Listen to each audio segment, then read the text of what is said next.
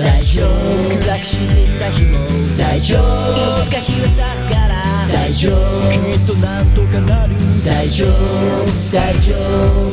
大丈夫。辛く落ち込んだ日も大丈夫。いつか思い出になる大丈夫。君にならできる大丈夫。大丈夫。この番組は全ての人生が宝物をテーマにゲストの生き方人生から明日に生きるヒントを得るポッドキャスト番組です仕事うまくいかなくて。はいどうもワンライフポッドキャストナビゲーターのミッチーです。こんばんは。さあ今日はですねなんとこの番組199回目になりました。いやー2015年からスタートして丸4年と3ヶ月になるのかな。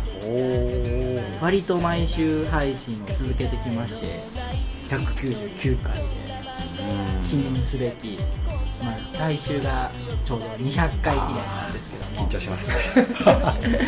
そんな特別な回にですね来ていただいたゲストの方ご紹介したいと思います。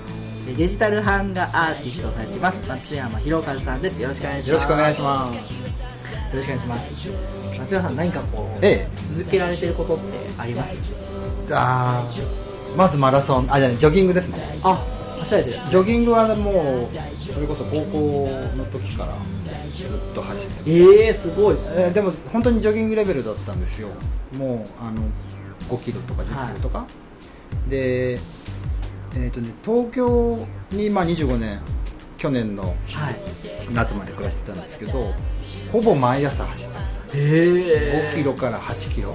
あ結構な距離ですそうですね。毎日走るには結構ないやでも割と30分ぐらいです。まあ8キロとなると40 45分ぐらいとかですけどね。まあそれだけ仕事してなかったっていういやそういうわけじゃないですけど。まああのグラフィックデザインの仕事で、はい。割とその朝がね11時とか10時とかみんなだらだら始まる業界だったので。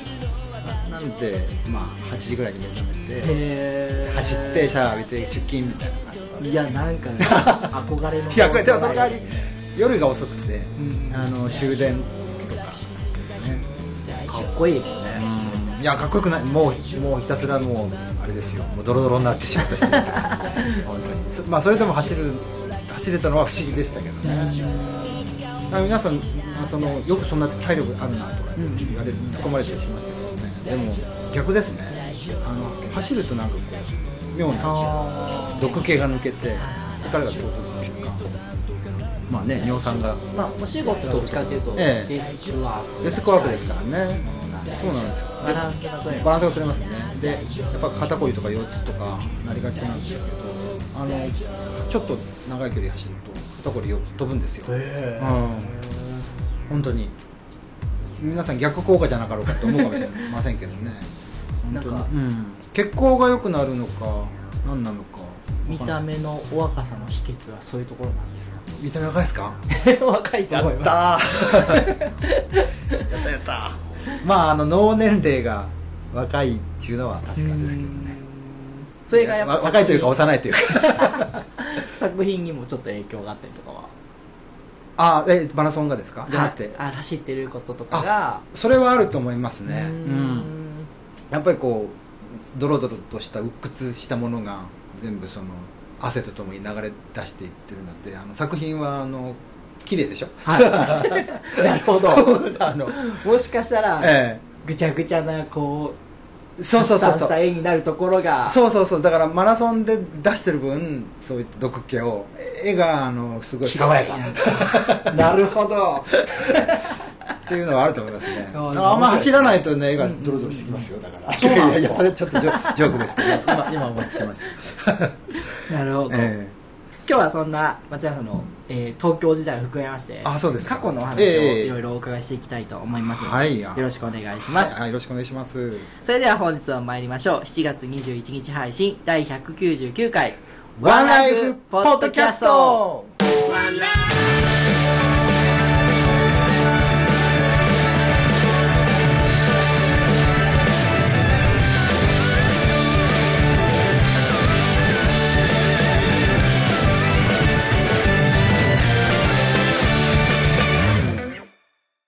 はいそれではゲストコーナーです。改めまして本日のゲストはデジタル版画アーティストの松山博和さんです。よろしくお願いします。よろしくお願いします。じゃあすみませんちょっとはい。自己紹介の方からまたお願いいたします。はい、えー松山博和、えーデジタルハンガーをやっております。えーと本業はグラフィックデザイナー。あでも本業はもうデジタルハンガーアーティストと言いき 言い切ることにします。はい。ええーと、えー去年の夏にあの岡山に U ターンしてきましてで、えーデジタル版画作品を今、えー意欲的に制作しております。で、えー、とこの前のゴールデンウィークはあのルネルネスホールの公文庫カフェギャラリーで、うんうん。えー2週間個展をさせていただきましたし、えー秋にはあの天神山ギャラリー、はいはいはい。まあ、それはグループ展ですけれども展示させていただく予定だったりとか。もあ。個展をされるええ。となるとやっぱもうアーティストですよね。そうです。そうそうですよ。もうそう言い切り言い切りますよ。じ立派なアーティストなんです。副業がグラフィックデザイナーみたいな。まあ趣味が グラフィックデザインですかね。ええええはい。こんな感じですね。ありがとうございます。はいじゃあ U ターンして戻ってこられたということはもええ。ともと岡山のご出身だったんあですか？そうですね。えっ、と生まれはあの岡山市の国富。あのね、えー三沢山のふもと、はい。で、えー、と幼稚園に上がる前に、えー、と今でいう南区の福田っていうところに引っ越しましてでそこで29歳まで暮らしてあで29までそうですね。はい。で,、えーで29の時に東京のデザイン会社に入って、それはえ転職ですか？え転職そうですね。あのえっ、とですね。キャリアはずっとグラフィックデザインはい。ですね。あのえっ、とですね。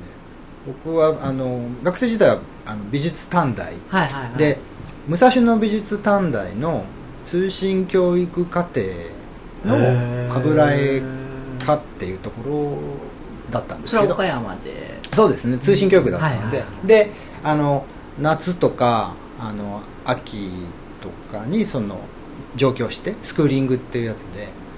えーでまあ、えーと夏はねあの4週間もっとかな？5週間ぐらいあの東京のその武蔵野美術大学のキャンバスで受講してっていう形。集中講義。スクーリングあそうですね。集中講義。であと年に5回ぐらい上京して受講しないといけないんですけど。でそれをまあ2年間でやって。でその後えーっとちょっとブラブラして。でえー24の時にあの西古松にある、まあ、小さなグラフィックデザイン会社に就職して、でそれがデザイナーとしてのキャリアですね。でちょうどその Mac アップルのマッキントッシュが出始めの頃ででそのコンピューターでデザインをし始めてた頃ですね。それ90年とかそういうえっ、といやいやえっ、とですね25とか88年とかかな、ん。だと思いますけどね。ででそこから、えー、と次にもう一個そのデザイン小規模のデザイン会社に移って、でそこから、えーとまあ、岡山では一番大きい広告代理店、うんうんうん。えー当時は M 広告社。今は まあ違う名前になってます、はい。でそこで、えーデザイナーをやってたんですけど、まあ、そこに出入りしているその外部のデザイナーさんがまあ東京でちょっとチャレンジしてみ来たら？とか言ってこう悪魔のささやきをうん。してくださって、ででその方がその前いらっしゃったっていう東京の渋谷のデザイン事務所はい。かっこいい。社長電話してみるよとか言って、はい。言ったらその中その社長さんがまあ、まあ、会うだけ会ってみてやるぞって言ってくださったようででまあ恐れを知らぬはい。あの田舎の 井の中の河津があの面接に行ったんですけど。ででもやっぱりちょっと不安があって、うん。あ岡山のねデザイナーって言ってなんかこう結構見下されるんじゃないかなと思って言ったらまあすごいいい社長さんで、うん。まあ、ちょっとじゃあ来てみるか？とか言って。でそこでちょっと修行させていただいてそれがだからそこに入ったのが29の時うんうんうん。で2年間修行させていただいてでそ31ぐらいの時にフリーになって。あはい。で東京で東京でフリーにフリーなそうなんですか。ですまあどうせ食えないだろうと思ってでそのままちょっとあの社会勉強したら修行し武者修行したら岡山に帰ろうかなとは思ってたんですけど、まあ幸いにしてっていうか幸か不幸かまあ仕事が途切れなかったですね。25年間。うん。でなんとか回って。あじゃあずっとフリーでされてたんですね。えーそうですね、えー、とでも3年間ぐらいはそのいわゆる個人事業としてやって、はいはいはいでその4年目ぐらいに法人なり、まあ、一応会社にはしたんですけど,、なるほど。気持ちはフリー、はいはい気持ちはフリーランスですもう会社なんて向いてないので気持ちはフリーランスででへえ25年間営業するでもなくあわもうすごい。本当にもう かっこいい。そうそういや本当ですよ。営業とかも全然しなくても仕事があもうあ仕事不思議と切れないなみたいな感じで続いてたんだけどそうなんですよ。でまあその渋谷で事務所をか構えてちっちゃい事務所を、ね、構えてまあその細々とやってたんですけどね。そういうデザイナーさんとかはええ。割とそういうなんていうか転職とかええフリーになったりとかええは多いんですか？業界的に。多いですね。やっぱこうあの組織にはまれない人が デザイナーですからね。うん。朝起きられないとかね。あの定時に出社するなんてできないとか、うんうんうんあのスーツ着れないとかネクタイ嫌だとか、はい。そういう人たちばっかりですからあのもうみんな個性の塊みたいな人です、うんうんうん。うん。だからまあそうですね。社会の既成概念にそうはなるほど。はまらないっていう感じかな。でもその、えーかといって俺アーティストだって言ってそのね作品だけで。たそこででも生きていけないから一応ちょっと社会にこう迎合するような仕事をしつつみたいなこのバランスのね。だからこう、うん。まあ浮き草のような職業ですよね、えーその業界人数的には結構大きいんですか？いやいや少ないですね。そんな大きくはない。僕がそのデザインやってたやってたっていうかその駆け出しの頃30その東京に出た頃かな？ちょうどそういう同じような話が出たんですよ、うんうんうん。そのほ同僚同年代のデザイナーの中で日本にデザイナーってどのぐらいいるんだろうねとか言って、はい。でその当時でねだから2万人とかそんなもんでうん。え結構すごい少ないんだなとか言って。まあでも多分そんなもんじゃないですか、だと思いますね、うん。うん。でほぼねもう多分7割ぐらいとか下手したら8割とか東京に集中してるんじゃないですかね、それでこう、うん。食っていこうって言ったらまた一つ難しいのかもしれない。そうですね。でもまあちょっと水門的な仕仕事でやっぱり当たるとね大きいですよね、うん。あの佐藤可士和さんとかご存知かとか知らないですけどユニクロのあ。ロゴとかあの SMAP のジャケットとかね、はいはいはい。やられてる方なんですけどね。その方とかはあ例えばその TSUTAYA の T カードとか持ってるんですよ、うんうんうんうん。あの T カードのデザインとかでされてる方であのあの方はすごい稼い稼い稼いでますよ。はい。稼いでますやっぱりそのうん人気になると、そうですね。だからもう本当に水物で芸能人とかと一緒で、うんあのあ当たるとね。なんか、ん。それこそ T カードなんてうん。誰でも考えそうなデザインいだけど。やそれ言っちゃいけませんよ。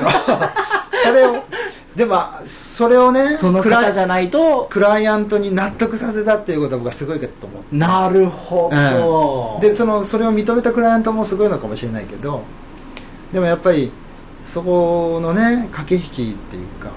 でも、うん。そう有名ということはいろんな何をさせても、うん。やっぱりそのハマるデザインを作れる人なんですよね。うーん。そうなんですけどね。でもあのよくあの、まあ、負け惜しみじゃないですけどあの日本のクリエイターってスタートでヒットするとその評判がずーっと、その後打作でもその最初のヒットが ずーっとその名声としてついて回るっていうあのミュージシャンとかでもそうじゃないですか、だからそれが日本の特徴だって言って、うんだからまあその後も打作のデザインもいっぱいあったと思うんですけどまあでも最初のね確固とした名声というかヒットがあったから、うんうんうんうん。だからデザイナーの中でも今度のはダメなんじゃね？とか言っていうようなのもあるんですけどね。まあでもでも素晴らしいと思いますね。うん。まあこうそういうのもありつつもでもやっぱり定期的に大ヒットっていうか、うん。大正解のデザインをされてる方なんですごい人だと思いますけど。一般消費者さんはそれをうん。全然わからない、誰が作ってかもわからないけど、うん。うんうんでもこれとこれとこれって言ったらあすごいなっていうのがやっぱ出てくるそそそうですね。そうそう。だからまあその方は有名なのはユニクロとか TSUTAYA、ん。あとまあ SMAP とかかな。うん。どれも傾向は似てるんですけどね。作家、うん。そのデザイナーさんのなんか作家性みたいなのがそうそこちょっとね気になるところというか、先ほど社会に迎合するえところええ。っておっしゃってその中にええ。自分のそのアーティストええ性を表現するわけじゃないですか、ええ。そこのこのなんですかね駆け引きというか。駆け引きですよねそれはだから多分その人芸術家のアンテナというかやっぱりうん感性というかねその社会に対してのそのセンスだと思いますね。先を見るセンスというかね。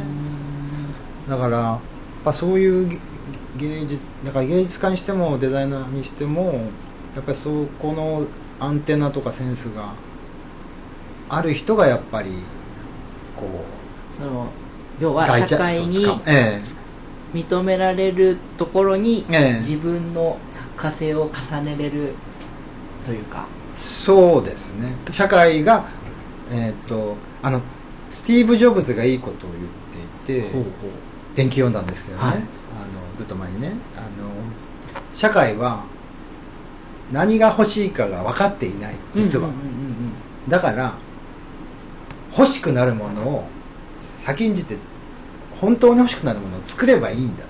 ほうほうほうほだからマーケティングなんかクソくらえてそんなものをしても結局あの世間がまあ欲しがるそれ相応のそこそこのものしかできないと、うんうんうんじゃなくてもう社会が度肝を抜くような、うんうん社会の人たちがどんなものを求めてるっていう想像を超えたものを作ってそこに飛びそれはだからジョブズが言うにはビートルズとかそうだっただろうと、うーん。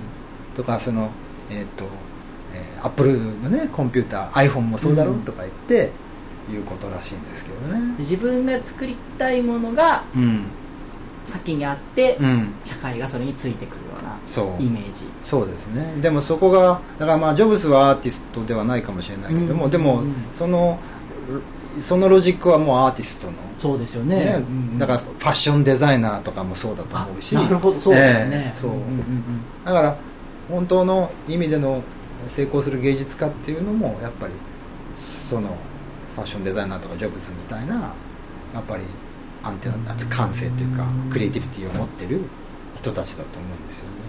社会が求めてるものを作るんじゃなくて社会そこの先のものを作るっていうことらしいですけどね。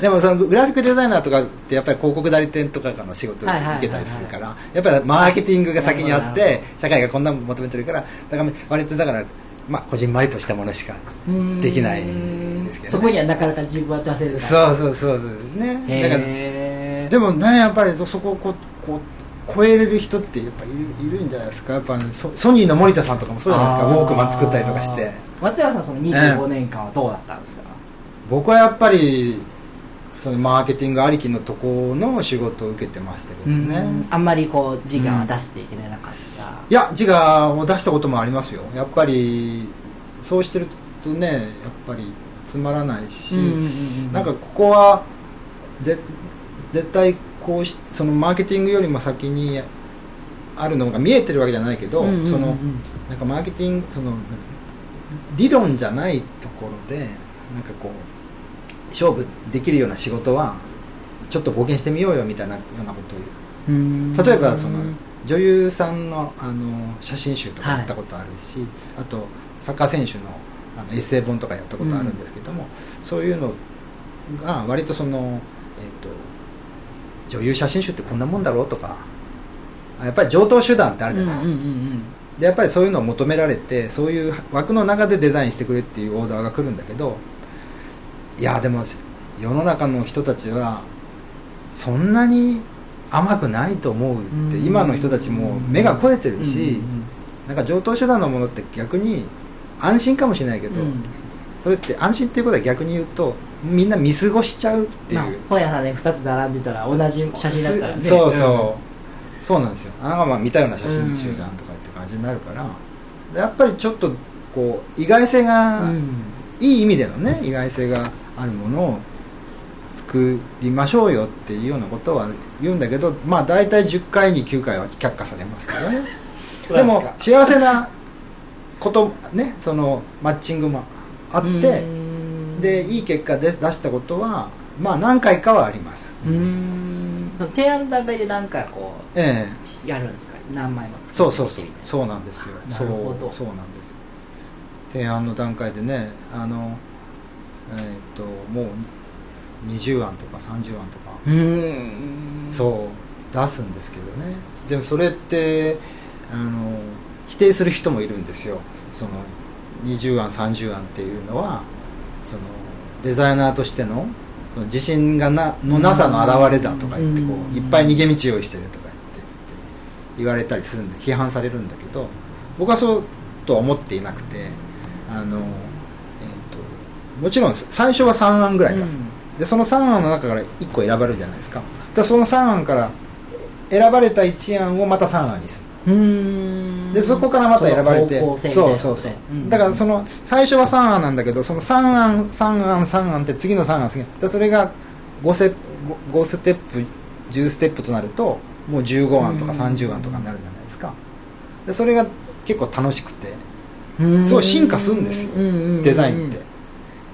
そのやり取りの中でこれだっていうのに行き着くまでやってそうそうそうそうそうそう面白いんですよ。なんかこう。で、ね、そうですね。だからその、例えば本だったら編集者さんとかにこう出して「いいね!」とか言って言われてこうちょっとね、うん、あ嬉しいなと思うんだけど その翌日に「いいんだけどさなんかな?」とか言って言われて「ででこの」とかと思ってじゃあ次出してったら「おこれもいいね」とかでもなんかなとか言って、うん、だから向こうも粘るんですけどでもその駆け引きが面白くて、うん、でよく、まあ、そそういう編集者さんとは仲良くなっちゃったりして、まあなんかこうね波長が合うっていうかそのシンパシー感じるというか。であの出しても出してもいいんだけどなんか降りてこないね。なんか、もうちょっと降りてきそうな気がするんだよねとか言いながら、うん、降りてじゃあ降りてくるまでやりますかとか言って。うん降りてくるまでやってみようかとか言って。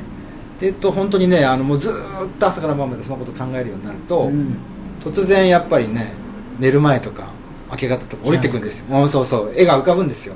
でたらもうガバッと起きてこうスケッチブックとかにちょっと忘れちゃうから。で翌朝起きてあやっぱりダメじゃんっていうこともあるけど、それでもいいなっていうやつはそれを具体的にデザインしてみて提出すると。たらその編集者が「あこれ降りてきた降りてきた俺これだと思う」みたいな。それがあの長谷部さんの本だったんです。おお、うんだから見るようになったんですよ。あれだから本当にねそういいステップでやらせてもらった仕事なんですよ、うん、あれはだから画が出せあれはその、えっと、自分のそうあの本体の、えー、表紙が水色だけなんですよ、うんうんうん、もう何も他の色使ってなくて水色一色。でタイトルが白い紙の白が抜いてある、うん、でそれはもう冒険すぎるって言われたんだけどちょっとなんか色つけようよとかって言われたんだけどまあ結局帯にね長谷部さんの写真とか入れたので、あの水色一色ではない本にで市場には出たんだけどでもアマゾンとかでこう掲示されてるやつ、ね、水色一色でこうね。だ逆にねアマゾンであのバーッと並ぶとアマゾンの画面であの今の今週のベストセラーとか言ってバーッとトップ20とか並ぶじゃないですか、うん、ただこう水色だけの表紙ってものすごい目立つんですよ、うん、そう。でそれで注目されたっていうのもあるしまあ振り切ってるって言って評価してくれたあのそういった評あの他の出版社の書評とかっていうのうん。そういうコメントもあったりしてだからちょっと斬新だったと。その、ええ。そういうグラフィックデザインの仕事をええ。25え年されながら、ええ。その間はやっぱ手書きでうん。とかデザイングラフィックん？デジタル版画的なことはあしてました今の礎となることはずっとやられてたややってましたね。あのやっぱり、えっと、グラフィックデザインはやっぱりまあ先ほど言いましたけどやっぱコマーシ商業デザインですからコマーシャルデザインですから、あのどうしてもその自分の表現っていうのが出し切れないからその反動でやっぱりこう休みの日とか油絵を描いたりとかしてはいたんですよ。イラスト描いたりとか。反動って感じになるんですか？まあ反動、まあ、相乗効果ということもあるかもしれないですけどもうん。ねそのやっぱでもそう、まあ、反動なのかな。創作純粋たる純然たる創作をやりたいっていう。ああ、そういう衝動はありましたね。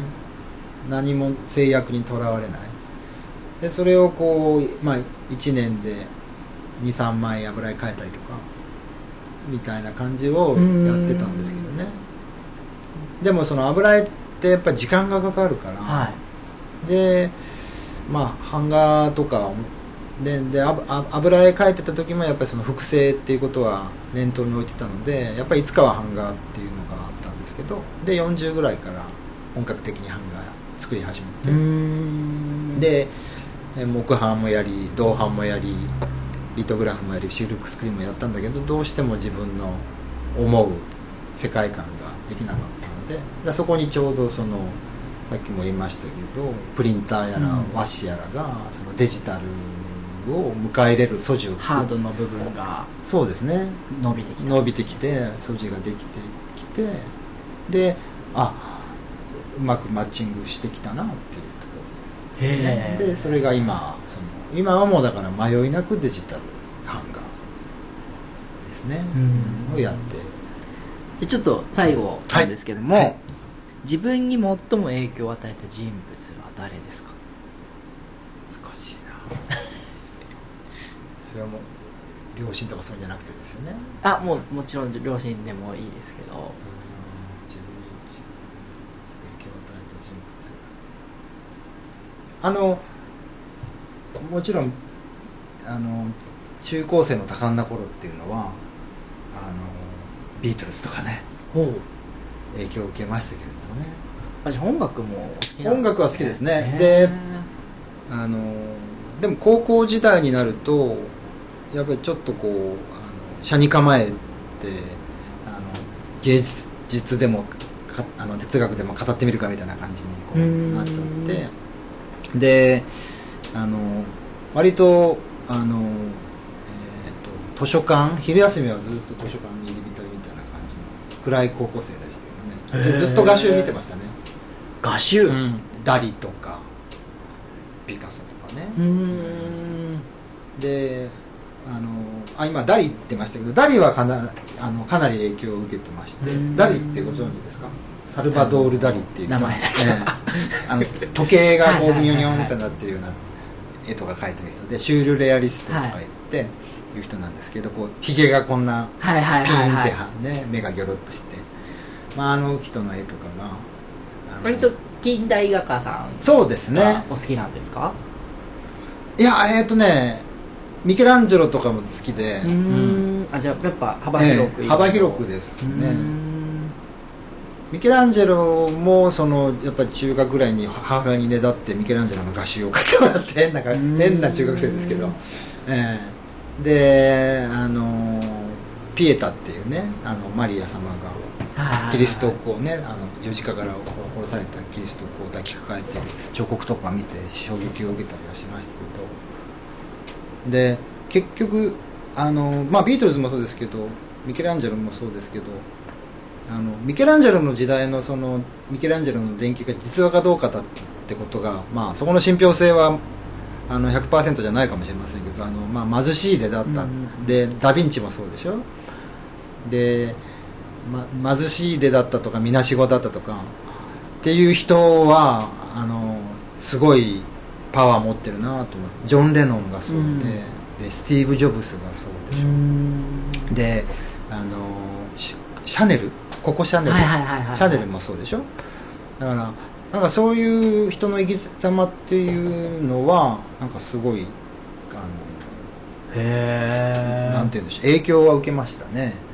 じ僕はもうすごい平凡なあの平平凡凡な家庭で生まれ育って、そんなねあの不幸な歌ちでもなんでもなくまあ割と本当に平凡の平凡の平凡の ど真ん中みたいなあの生涯ですけどそのパワーとか、そこはそうですね。開拓心とか。とかいうのはものすごく影響を受けてであそういう電気ってむしゃむむさぼり読めるっていうかーん。まあ面白いですよね。そのドラマが。うん面白いですね、うん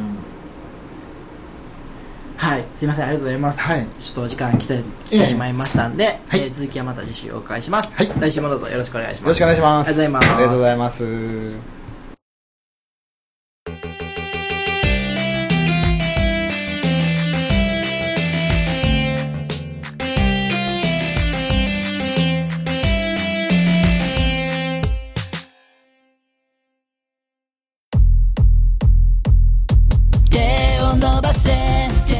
ワンライフポッドキャスト presents 夢ワイガヤ2019みんなで夢を叶えるワクワクアイディア会議。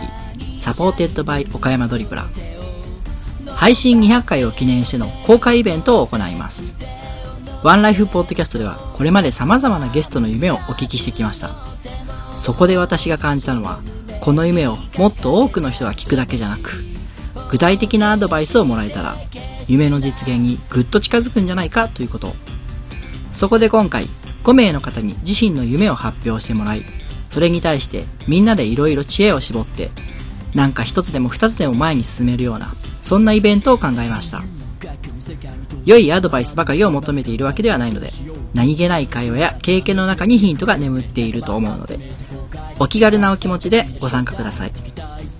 場所西側アイプラザ日時7月31日水曜日19時から参加費無料となっております。参加費は無料ですが定員80名で事前登録を行います。詳しくは6月下旬頃立ち上がる Facebook ページにてご確認ください。皆様のご参加をお待ちしております。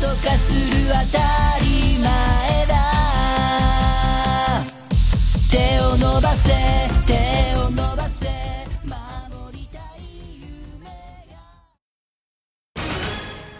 問題です。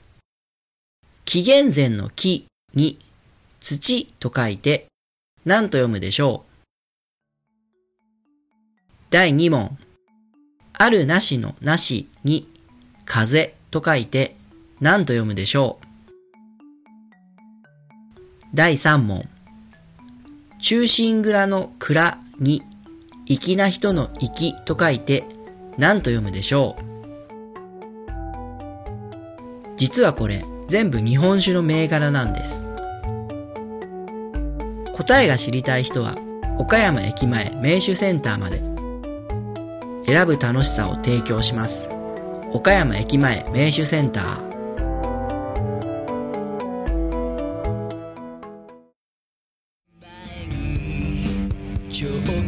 渋みや濁りとなる欠点豆や茶粉と呼ばれる薄皮。は機械では選別しきれません。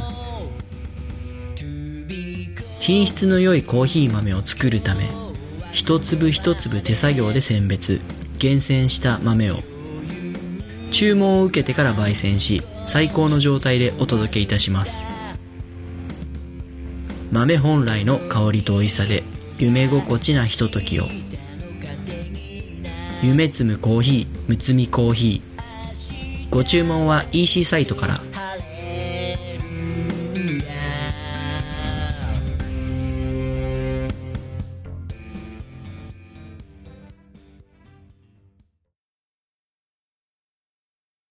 おお溢れそうなこの想いを君の胸へと届けはい、エンディングです。お疲れ様でした。さあ、えー今日もですね、えーイベントの告知をさせていただきます。7月31日に「夢ワイガヤ2019」というイベントをやります。今日のゲストの松山さんも、えープレゼンターとしてはい。夢を発表していただきます、はいありがとうございます。夢を発表していただいた後に、えーゲスト来ていただいた参加者さんと、はい。えーグループに分かれてアイディア会議をする、うん。えー参加者さん全員が主役のはい。イベントになってますんで、ぜひですね当日来られる方は楽しみにしておいていただきたいなと思うんですけども、今日が、えー4月21日であと10日後になるんですけども、多分現時点ではまだ席に余裕があると思われますので、え皆さん来ていただきたいーはい。ですね、、80名が定員なんですけどもですねなるべく早めにん。ご連絡いただければなとうん。思います、はい。ねぜひね聞いていただきたいですよね。聞いていただきたいですよね。聞いていただければ。そうですね。今一生懸命その集客じゃないですけど、ん。頑張ってますんでできれば80名満員で迎えたいなとは思うんですけど、何か意気込みとかありますか？そうですね。やっぱりあの新しいジャンルのアートであのプレゼンさせていただこうと思ってるんですけどまあそこをちょっと皆さんにご紹介しつつ、まあ、それを世の中になるべく広めたいと思っているので、まあ、そのアイデアをいろいろこういただけたらそうですね。話ができたらいいですよね。そうなんです、今日だからこのうんポッドキャストとかを聞いて、えなんかこうあそれ面白そうだなって思った人がいたら、ぜひ当日来ていただいて、え町山さんのテーブルに座って意見交換できたらもっと面白いぜひかはいぜひお願いします。はい、うん。ます。はいじゃあ松山さんイえ。えベントとか他に告知することありますか、えーっと、えーこの前ゴールデンウィークにねあのルネスホールの公文庫ギャラリーカフェギャラリーではい。個展をさせていただいたばかりというのは先週も先週分にはい。ね。あの申しましたけど、えーっと秋11月には、えー天神山、えー文化センターはい。ですね。そこでグループ展などもやらせていただきますし、まあ、あとその岡山だけじゃなくてちょっと,、えー、と他府県、えーでもやらせていただく予定ではあるんですけど、はい。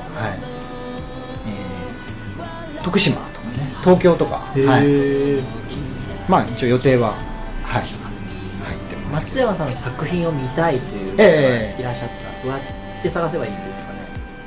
ああそのげ現物をってことですよね。もうホームページはありますけど。あホームページがあるホームページがはい。あのそうですね「ひろかず松山コム」っていうのでは見ていただければあの作品の一部が、はい、見れるの見てあご覧いただけます。はいいそうああそうですね。それを見ていただいて何かね興味を持っていただけるんだったらぜひお越しいただいて。いいっすね。はい。うんはい、はい。ろかずハイフン松山ドットコムですはい。わかりました。ありがとうございます。はい、えーええ次回の配信は7月27日の土曜日を予定しております、えー来週は松山さんの未来編を配信予定です。お送りしましたのは私ミッチーと本日のゲストの松山ひろかずです。違った、はい。それではまた来週まで。ごきげんよう。ごきげんよう。もう一回言った方がいいです。この番組は選ぶ楽しみを提供しています。岡山駅前名手センターとハンドピッキングによるこだわりの一粒むつみコーヒーの提供でお送りしましたこのきらめきが君の力となれ。